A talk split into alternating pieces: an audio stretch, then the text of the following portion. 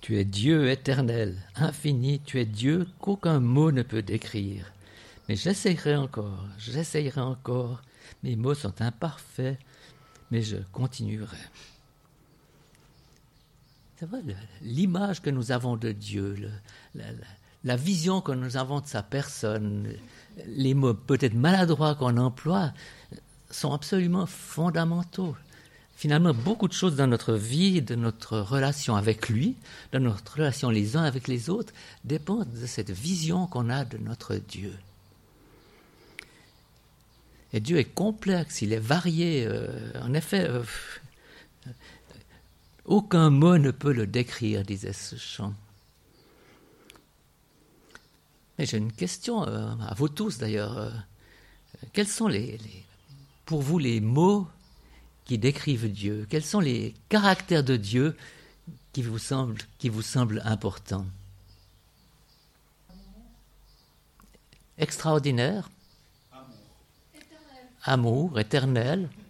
Patient. Patient. Pardon? Lumière.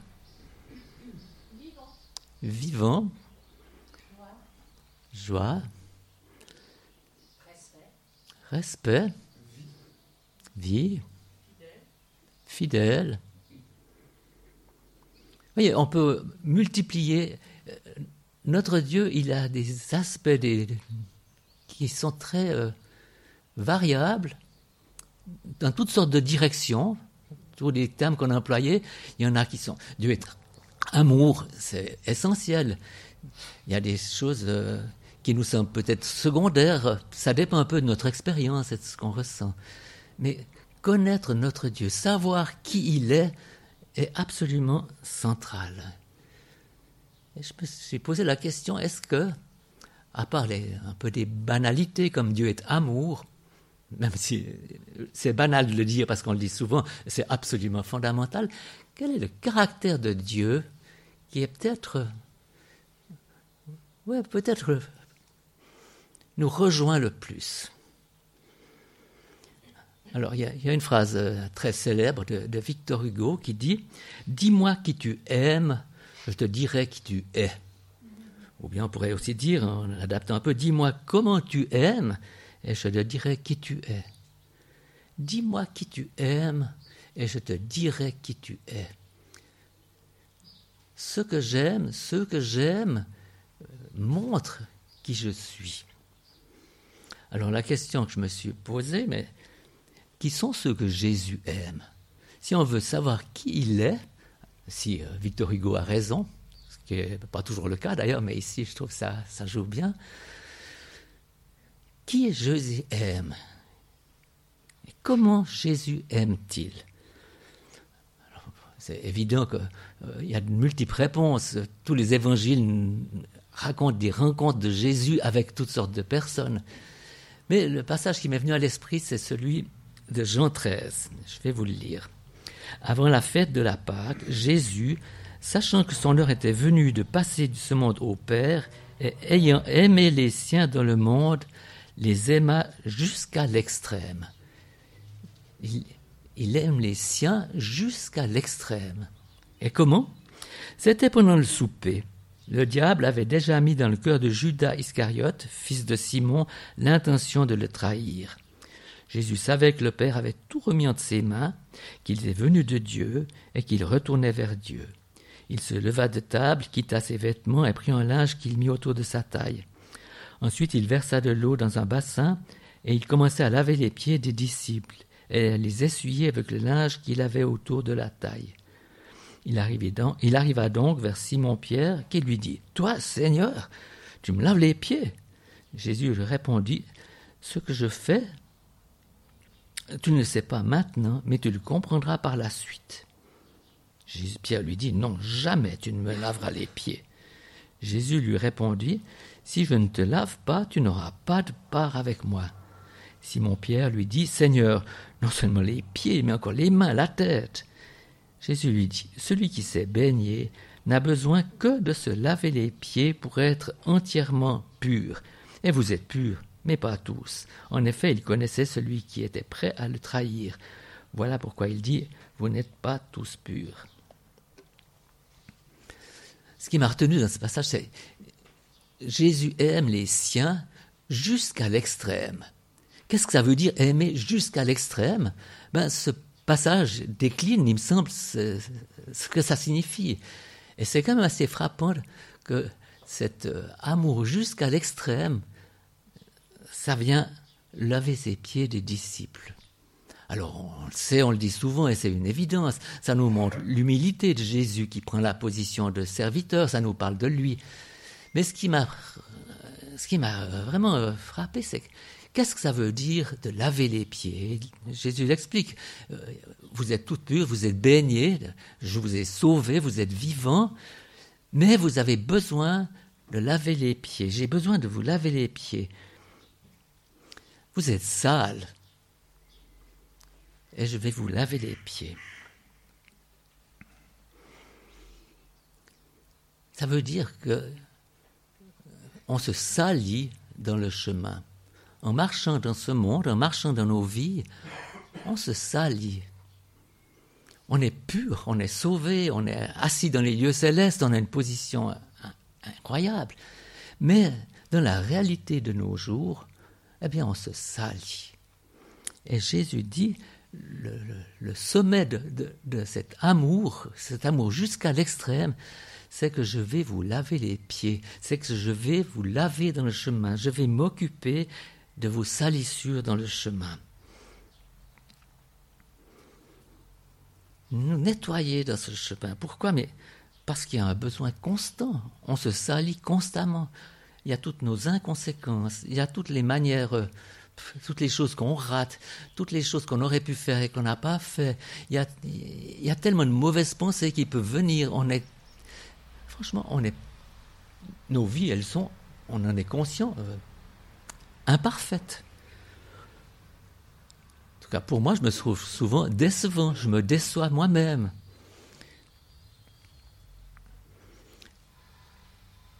Ben, Jésus s'en occupe. Jésus s'occupe de ceci. Il vient vers nous, des personnes qui sont décevantes, qui sont faibles, qui sont tellement souvent à côté de la plaque,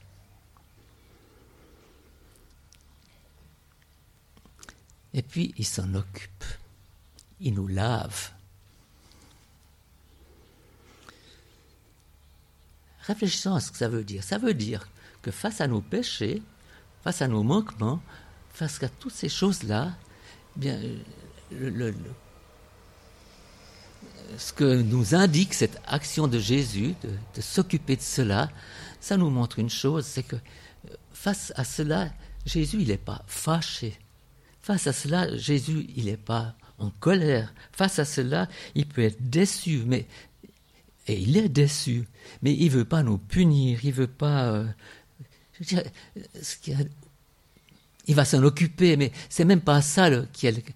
Moi, ce qui me frappe, c'est que si je pense à ce Jésus qui vient euh, s'occuper de moi alors que je suis pareillement décevant et qui fait pas de reproches, qui vient et qui s'occupe de moi, ben ça nous montre une chose, c'est que ce qui motive Jésus, et c'est le caractère que j'aimerais relever, ce qui motive Jésus, c'est sa compassion pour nous.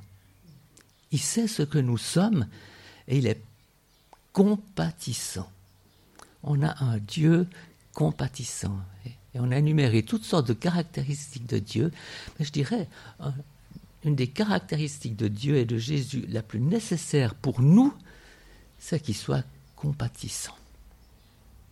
Alors, pourquoi ça? Pourquoi c'est si important? Ben, Je l'ai dit plusieurs fois, on est décevant. On est des pécheurs. En Marc 2, verset 17, Jésus, qui avait entendu, leur dit, Ce ne sont pas les bien portants qui ont besoin de médecins, mais les malades. Je ne suis pas venu appeler des justes, mais des pécheurs.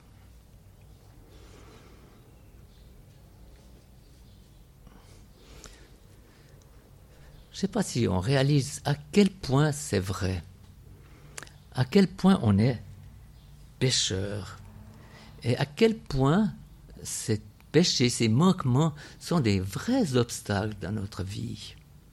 à quel point ces choses-là nous freinent. Surtout, je trouve, on ne réalise pas souvent ce qu'est, ce qui est péché dans nos vies. Il y a des choses qui sont évidentes, qui nous touchent. ça m'arrive de dire une chose, qu'elle est. Après, je réalise qu'elle n'est pas vraie, c'est un mensonge, c'est un péché évident. Mais le péché, c'est rater le but. Et de combien de manières dans nos vies, d'une manière ou d'une autre, on rate le but, on passe à côté. Il y a des tas de choses qu'on ne ressent pas comme péché, mais qui sont des péchés qui font du mal, qui nous retiennent. C'est pour ça que c'est vraiment important de, de, confronter, de reconnaître cette réalité.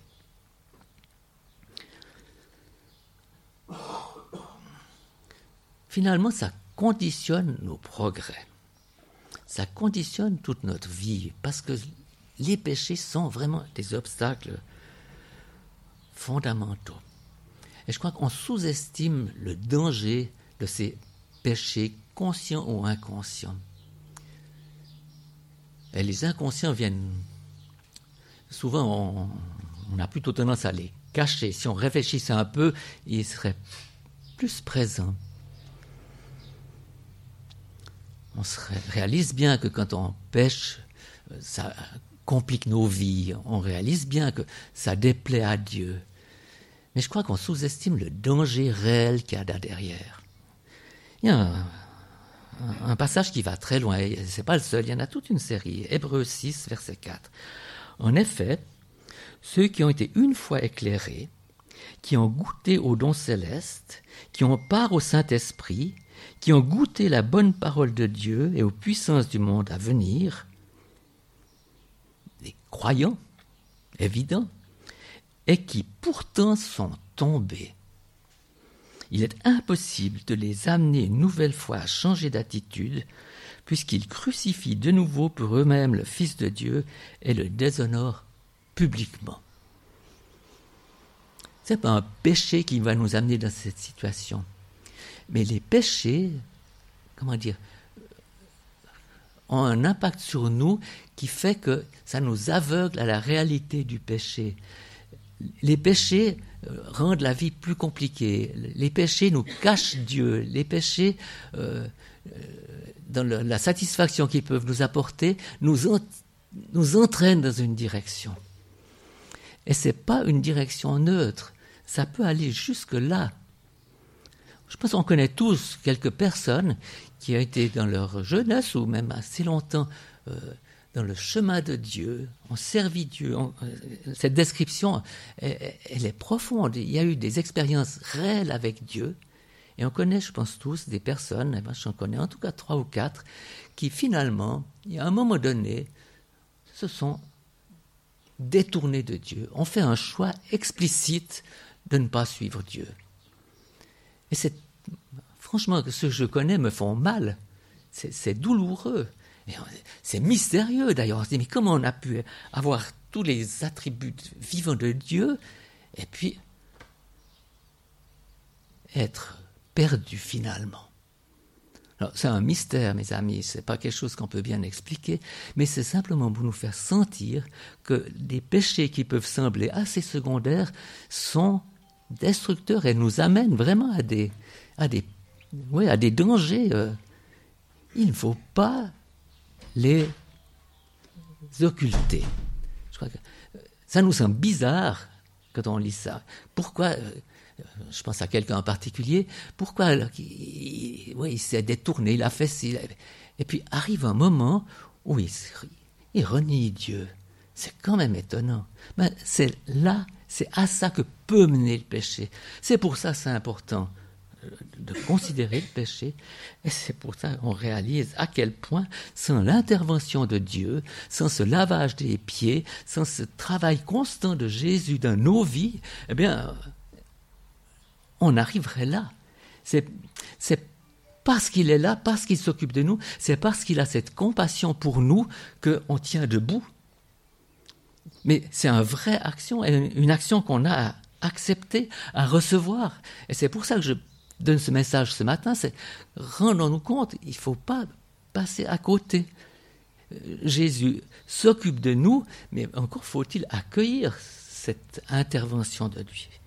Il y a un verset, euh, c'est 1 Jean 9 qui dit Si nous reconnaissons nos péchés, il est fidèle et juste pour nous les pardonner et pour nous purifier de tout mal. Si nous confessons, il est juste, il va le faire, c'est disponible, il est plein de compassion. On ne peut rien faire qu'il n'est pas prêt à pardonner, qu'il n'est pas prêt à couvrir, à agir.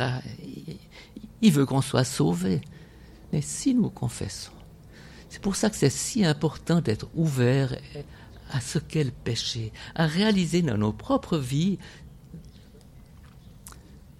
où sont ces choses où on, manque, le but? Où sont ces choses qui nous semblent peut-être neutres, mais qui peuvent aller très loin? Confessez vos péchés, dites-les. Et on peut les dire. Et c'est pas difficile, je trouve, de confesser ses péchés. Si on sait et on réalise à quel point ben, Dieu, il n'est pas là pour nous punir, pour nous arrêter, il est compatissant. Face au péché, Jésus est compatissant alors on peut aller vers lui. Et il faut, c'est important d'aller vers lui.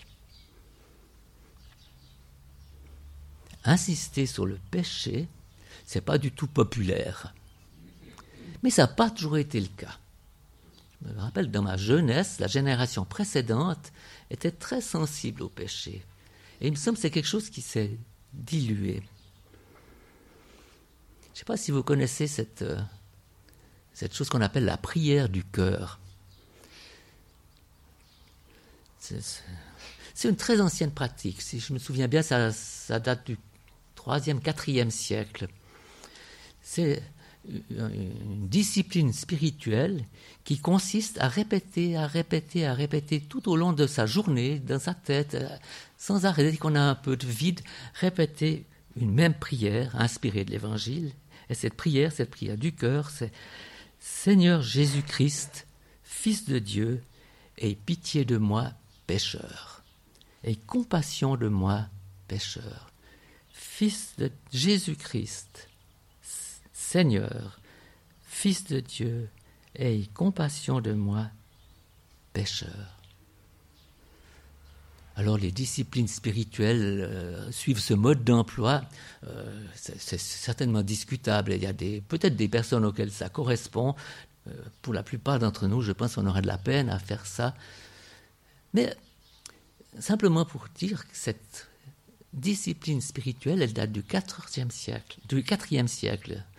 Elle a été utilisée tout au long de l'histoire, et en particulier dans la spiritualité orthodoxe. Pour les orthodoxes, c'est classique, c'est vraiment une chose habituelle, c'est un enseignement, c'est ce qu'ils vivent normalement. Ça, ça peut mal se vivre, bien se vivre, mais ça fait partie de leur culture, et en particulier depuis, surtout depuis le 19e siècle, où c'est devenu vraiment populaire, et ça s'est transmis aussi au-delà de, de, de l'Église orthodoxe.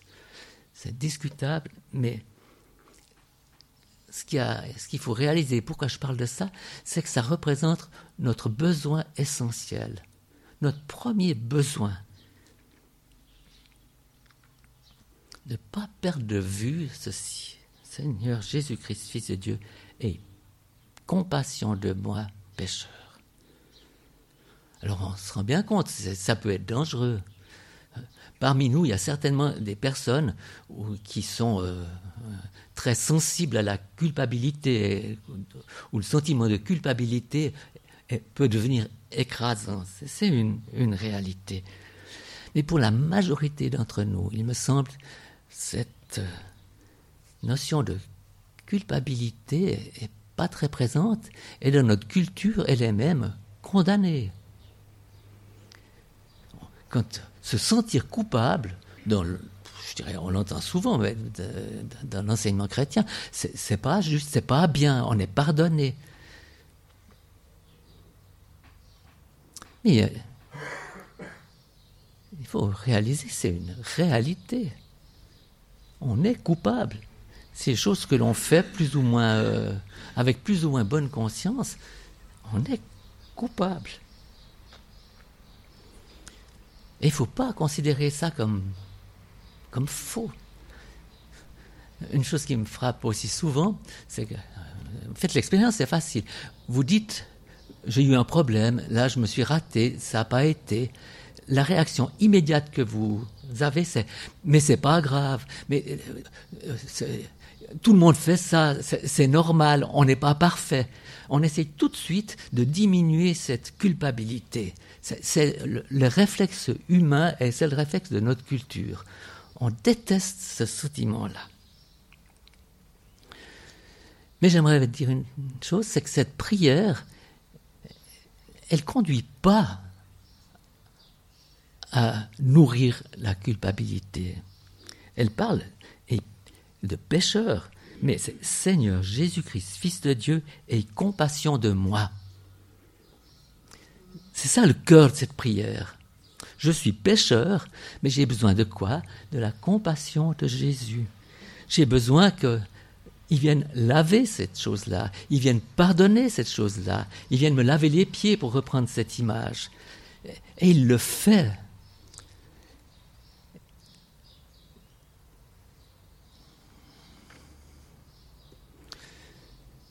Oui, se sentir coupable est, juste, mais cette prière nous rappelle une chose, c'est que Jésus est plein de compassion pour ces coupables, pour ces gens qui, alors qu'il les a sauvés, continuent à, à marcher péniblement. Il est plein de compassion et il veut laver ces choses-là. Seigneur Jésus-Christ, Fils de Dieu, aie compassion de moi. Priez ça, dire cela, d'une manière ou d'une autre, pas besoin d'entrer dans cette technique si on veut, mais c'est central. On a besoin de recevoir ce pardon et cette compréhension de Dieu pour pouvoir changer, pour ne pas s'enfoncer. Et vous savez, ça porte du fruit réaliser qu'on est pécheur et que Jésus s'en occupe, ça porte du fruit. Parce que d'abord, bah, c'est une réalité qu'on est pécheur, c'est une réalité qu'on est coupable, c'est une réalité qu'on fait mal, qu'on est faible, qu'on est incapable de multiples manières. Et ça nous permet, si on réalise ça, de prendre notre vraie place de fragilité. On est fragile. Et on se croit plus ou moins euh, résistant, je crois qu'on sous-estime la fragilité réelle de l'être humain d'entrer dans, quelque chose qui est la pensée de Dieu.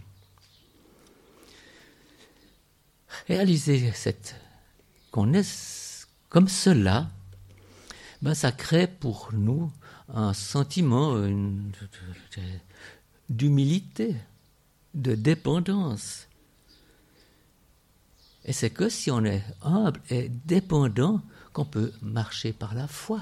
La foi, ben, c'est faire confiance à un autre. La foi, c'est pas se considérer seul, mais d'avoir besoin de Dieu. Croire en Dieu, se confier en Dieu, c'est lui laisser de la place. Une marche de foi nécessite de réaliser notre état propre et à combien besoin on a besoin de ce Dieu. Ce n'est pas juste en surface, c'est profond. Réaliser à quel point on est faible, on est pécheur, c'est un autre avantage. Ça nous permet aussi d'entendre Dieu. On a suivi tout un week-end sur l'écoute de Dieu.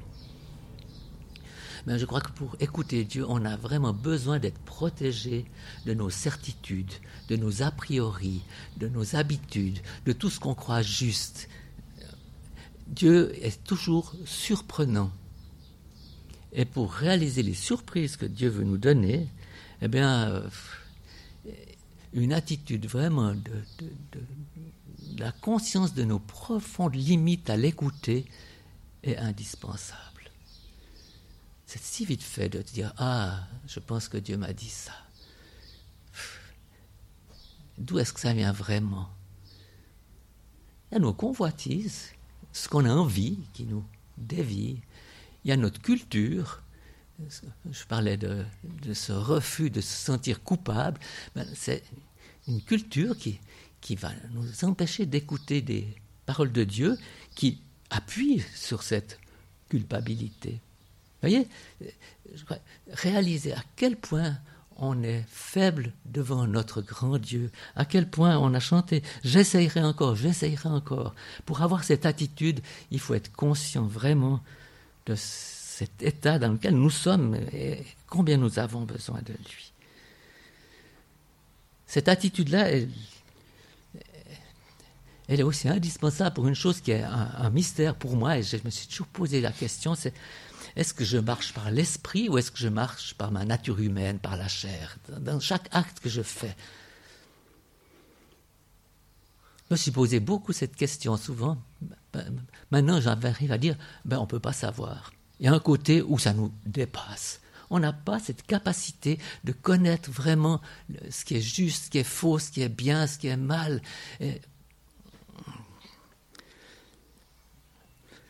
on fait des erreurs. Quels que soient nos actes, il y a des erreurs, il y a des choses qui vont pas.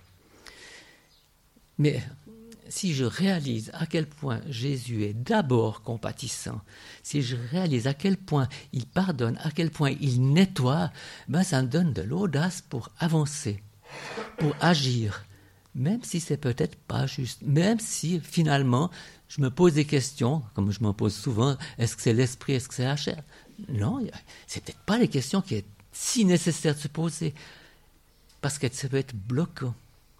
Avancer, euh, avoir confiance dans Jésus qui nous lave, qui nous corrige et qui nous accompagne. Si on veut marcher par l'esprit, ben je crois qu'il faut être très modeste dans notre compréhension des choses. Il y a un verset dans Romains 12 qui dit Ne vous prenez pas pour des sages.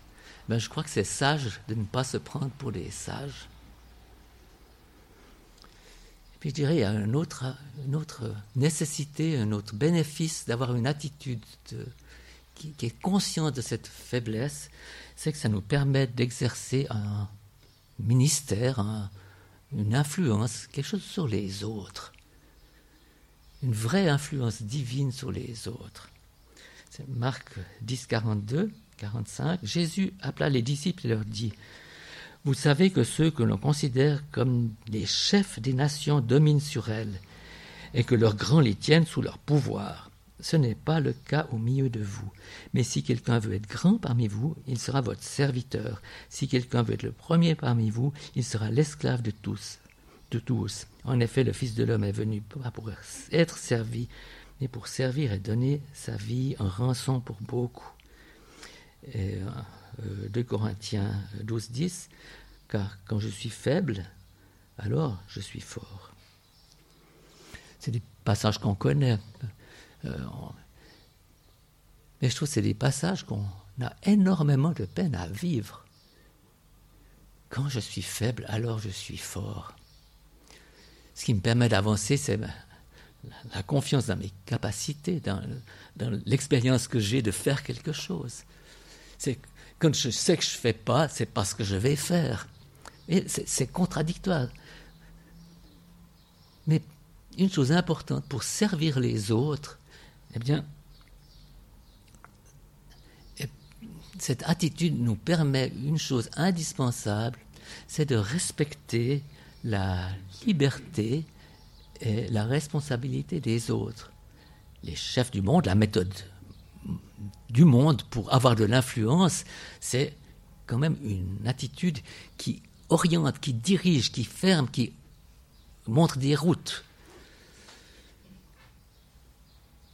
Eh bien, le chemin de Dieu, c'est que ce n'est pas tellement aux humains, par les méthodes humaines, de montrer les choses. Ce n'est pas par les capacités, par le, les dons euh, la personnalité charismatique qui permet de guider les choses, parce que sa force, c'est Dieu qui doit diriger. Et si je veux faire quelque chose pour le bien de l'autre, eh bien, c'est central que ce soit Dieu qui puisse le convaincre, Dieu qui puisse agir en lui. Alors, euh, on peut voir ça de façon un peu caricaturale. Parce que dans un certain sens, euh, les dons qu'on a, les capacités qui nous sont données, la personnalité, exercent une influence. Mais la conscience profonde que ça dépend de cette intervention divine. Vraiment, c'est ça marcher par l'esprit, pas par la chair. A un prédicateur que j'aime beaucoup, John Piper, qui chaque fois qu'il va donner un message, il a une prière qu'il résume en aptat. Alors je ne sais plus exactement ce que ça veut dire, mais le A, ça veut dire reconnaître que, en gros, je suis faible, reconnaître que je ne peux pas faire. C'est un point de départ. Et ensuite, ça va plus loin.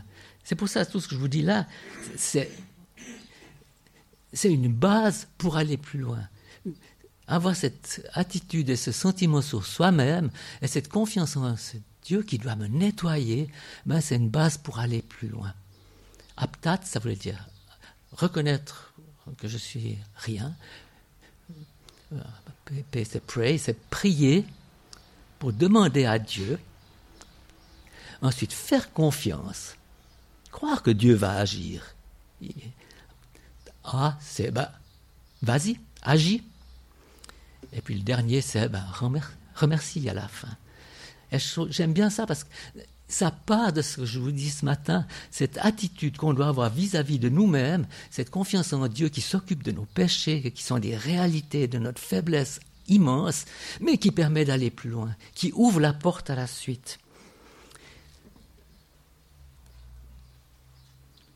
Et on en a besoin parce que, et c'est comme ça que j'ai terminé ce message, les objectifs de Dieu, ce que Dieu veut, et les objectifs humains ce que nous, on a l'impression qu'il faut poursuivre, sont très, très différents. Pas totalement opposés, mais très différents. Et si on ne réalise pas ça avec humilité, eh bien, on va suivre nos propres chemins. Mais je crois que tout, tout ce message, il est là pour nous dire, mais